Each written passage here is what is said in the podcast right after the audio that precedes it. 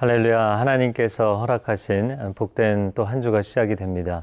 아, 여러분의 일터의 자리, 또 학업의 자리, 삶의 자리로 나아갈 때 하나님께서 여러분에게 지혜 주시고 능력 주시기를 바랍니다. 아, 오늘 하루를 살아갈 수 있는 호흡도 하나님이 허락하여 주신 것이고 또 살아갈 수 있는 활력도 하나님이 허락하신 줄로 믿습니다. 지혜와 능력의 근원 되시는 하나님께 간구하며 도움을 청할 때 정말 하나님이 친밀하게 오늘 내 곁에서 나와 동행하시고 동역해 주시는 것을 경험하는 소중한 체험이 있는 하루가 될 수 있기를 바랍니다. 그러한 믿음의 고백으로 함께 말씀을 보겠습니다.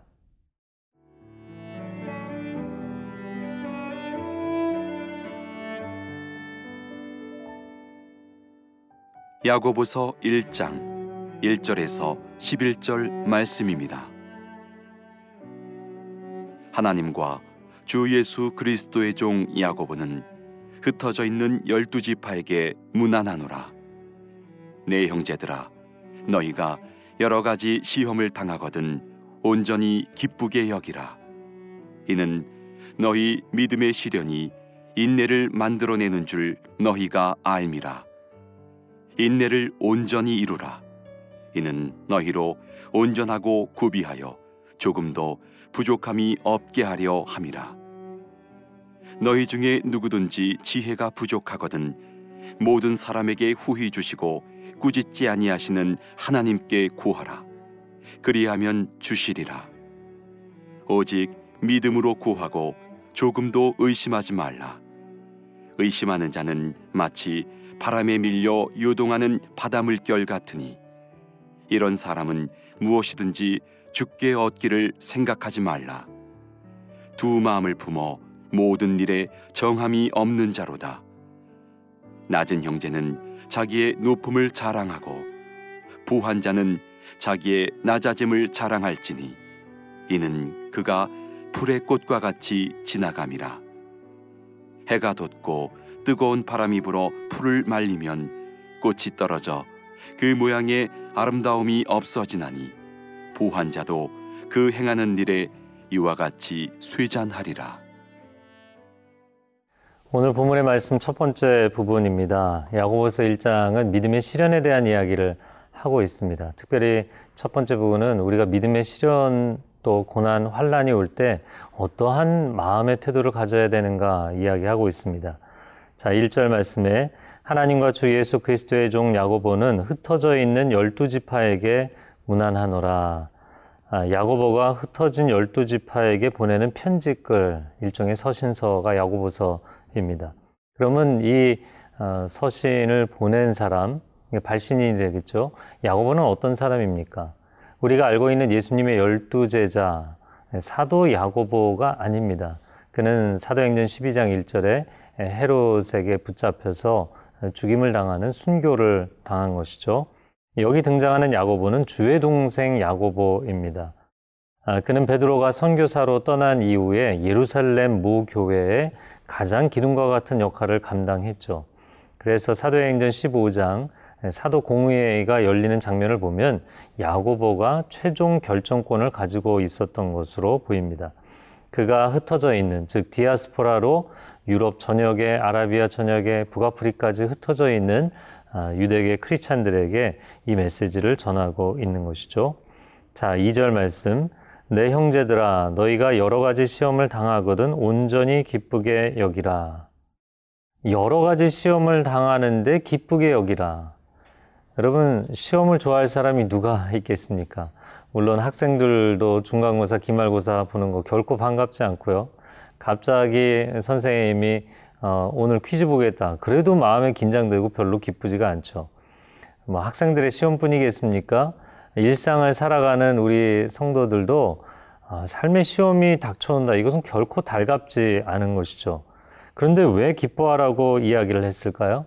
그것은 학생이 시험을 통과하면서 실력이 향상되는 것이기 때문이고요. 또한 운동선수는 큰 경기를 앞두고 긴장되지만 그런 경기를 통해서 일치월장하기 때문입니다. 우리 인생도 마찬가지입니다.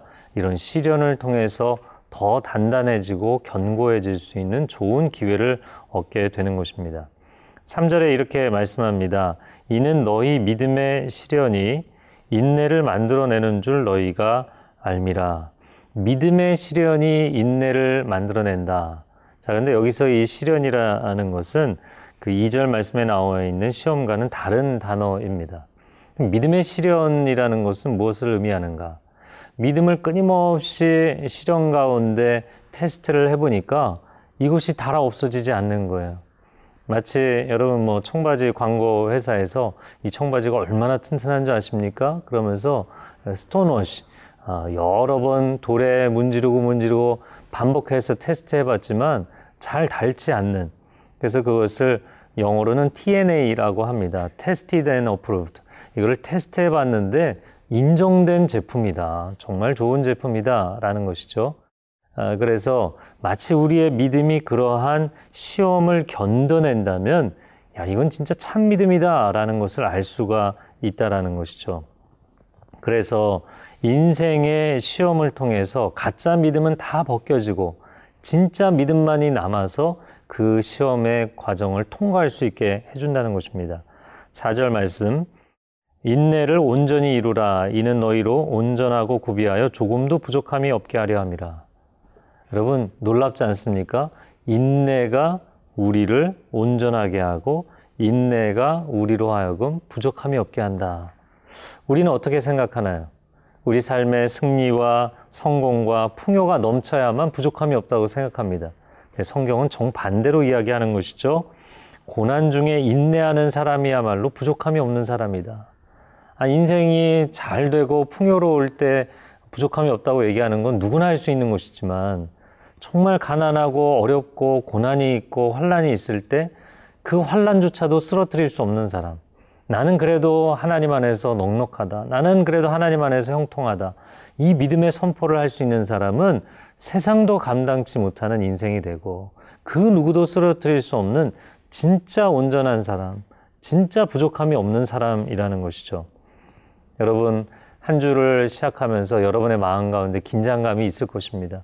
또 두려움과 걱정도 있을 수 있습니다. 여러분, 아무리 환경에 시련이 있다 할지라도 또 나 자신의 개인적인 부족함으로 인하여서 힘든 부분이 있을지라도 포기하지 마십시오. 단념하지 마십시오.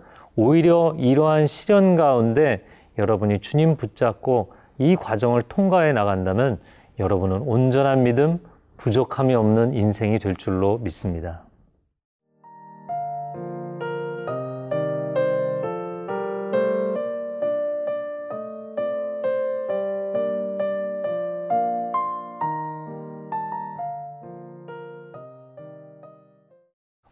두 번째 부분입니다. 아, 이 부분은 인생의 시험과 시련 가운데 하나님께 지혜를 구하라는 말씀을 하고 있습니다. 아, 5절 말씀에 너희 중에 누구든지 지혜가 부족하거든 모든 사람에게 후히 주시고 꾸짖지 아니하시는 하나님께 구하라 그리하면 주시리라. 아, 왜 갑자기 지혜를 이야기했을까요? 인생의 시험과 지혜는 어떤 상관관계가 있을까요? 사람이 시험 가운데 빠지고 환란이 오고 시련 가운데 들어가면 갑자기 지혜를 상실하는 경향이 있다라는 것이죠. 마치 내가 잘 운전을 하고 가다가도 내비게이션이 갑자기 고장이 나거나 작동이 중지되면 방향 감각을 잃어버리고 당황스러워하고 어쩔 줄을 몰라 하는 그런 것과 비슷한 현상입니다. 욥이 굉장히 극한 고난과 어려움 가운데 빠졌었죠. 그래서 그가 하나님 앞에 1장부터 37장까지 정말 힘겹게 부르짖기도 하고 원망하기도 합니다. 그때 하나님이 뭐라고 응답을 하십니까? 욥기 38장 2절에 보면 회오리 바람 가운데 나타나신 하나님이 첫 번째 하신 말씀이 이거예요. 무지한 말로 생각을 어둡게 하는 자가 누구냐? 욥이 불쌍하다고 이야기하신 것도 아니고 아, 욥이 안 됐다고 이야기하신 게 아니라 너는 무지한 말을 하고 있다 이렇게 표현하셨어요. 사람은 자기 인생이 힘들어지면 지혜를 상실하는 경향이 생깁니다. 어떠한 경향이 드러나는가? 하나님을 막 원망하기도 하고요.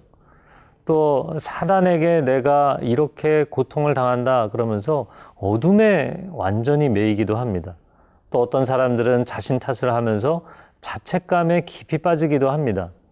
또 다른 사람들은 이 모든 것이 내 주변 사람들 탓이라고 남 탓만 하다가 인생을 허비하는 경우도 생기는 것이죠.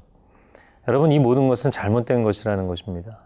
정말 내 인생이 시험과 시련을 통과할 때 필요한 한 가지가 있는데 그것은 지혜라는 것이죠. 그 지혜는 무슨 지혜인가? 하나님의 마음을 이해하고 하나님의 뜻을 이해하는 지혜가 필요하다는 것이죠. 잠언서 지혜서이죠. 잠언서 1장 7절 말씀에 가장 핵심되는 한 가지 말씀이 무엇인가요? 여호와를 경외하는 것이 지식의 근본이다. 우리의 지혜의 핵심이자 요체는 하나님을 경외하고 신뢰하는 것이다. 라는 거예요. 여러분 시험을 당할 때 하나님 원망하지 마십시오. 하나님을 등지거나 멀리 떠나지 마십시오. 하나님은 결코 시험 가운데 시련 가운데서도 당신을 포기하지 아니하시는 늘 나를 지키시고 함께 하시는 결국에 내게 승리를 주시는 나의 하나님이시기 때문입니다. 그 하나님께서 결코 교만한 자를 그냥 놔두지 아니하십니다. 그래서 이어지는 9절과 10절 말씀에 낮은 형제는 높음을 자랑하고 부한 자는 낮아짐을 자랑하라 이야기를 하고 있는 것이죠. 하나님은 사람의 인생과 세상의 역사를 정의와 사랑과 지혜로 운영하시는 하나님이시라는 것입니다. 이스라엘 광야 40년을 통과할 때 그 이스라엘 백성들에게 가장 필요한 것이 무엇이었을까요? 그들은 생각하기를 아, 오늘 하루 내가 풍족하게 먹을 양식이 가장 필요하다. 또 어떤 사람들은 우리가 애굽의 가마솥 곁에서 고기를 넉넉하게 먹었는데 우리에게 풍성하게 먹을 고기가 필요하다. 또 다른 사람들은 이 더운 곳에서 물이 좀 넉넉하게 필요하다. 또 다른 사람들은 우리가 안전하게 거처할 집이 필요하다. 이런 생각들을 했던 것이죠. 여러분, 인생의 시련을 통과할 때, 그 고난의 광야를 통과할 때 가장 중요한 것이 무엇이던가요? 그것은 하나님을 신뢰하는 것입니다. 하나님을 신뢰하고 하나님을 경외하고 하나님을 뜨겁게 사랑하는 마음을 갖는 것. 어차피 광야는 내 힘으로 감당이 안 돼요. 어차피 광야는 내가 어디로 가야 될지를 알 수 없어요. 어차피 광야는 방향 감각을 잡기가 어려운 곳입니다. 전적으로 하나님을 신뢰하는 것이 지혜라는 것을 아십시오. 인생의 고난 속에 하나님과도 결별하고 무지한 자로 인생을 살지 마십시오. 인생의 고난이 깊을수록 광야가 깊을수록 하나님을 더욱 신뢰하는 지혜가 저와 여러분에게 있게 되기를 축복합니다. 함께 기도하겠습니다. 사랑하는 주님, 우리가 주일에 하나님 앞에 예배할 때는 우리 마음이 충만하지만 월요일이 되어서 다시 우리의 삶의 현장으로 나가면 영적인 방향 감각을 잃어버릴 때가 너무나도 많습니다. 하나님의 사람들을 오늘 지켜주시고 하나님께 지혜를 구할 때 하나님을 신뢰하고 하나님의 지혜와 능력을 덧입어서 승리하는 삶을 살 수 있도록 이 한 주간을 지켜 주옵소서 예수 그리스도의 이름으로 기도합니다. 아멘.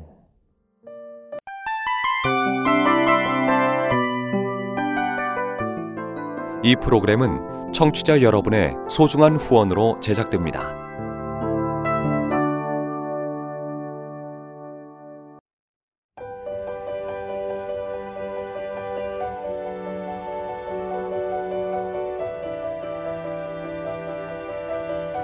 세상에는 수많은 교회들이 있지만 더 깊이 있는 말씀 강해를 찾기 위해 크기로만 교회를 선정하지 않습니다. 보다 좋은 영적 콘텐츠를 더 많이 나누기 위해 방송비를 받지 않습니다. 1년 365일 복음만 전하고 싶어서 우리는 광고를 하지 않습니다. 온누리의 복음을 땅끝까지 CGN TV와 함께 땅끝 선교사가 되주세요.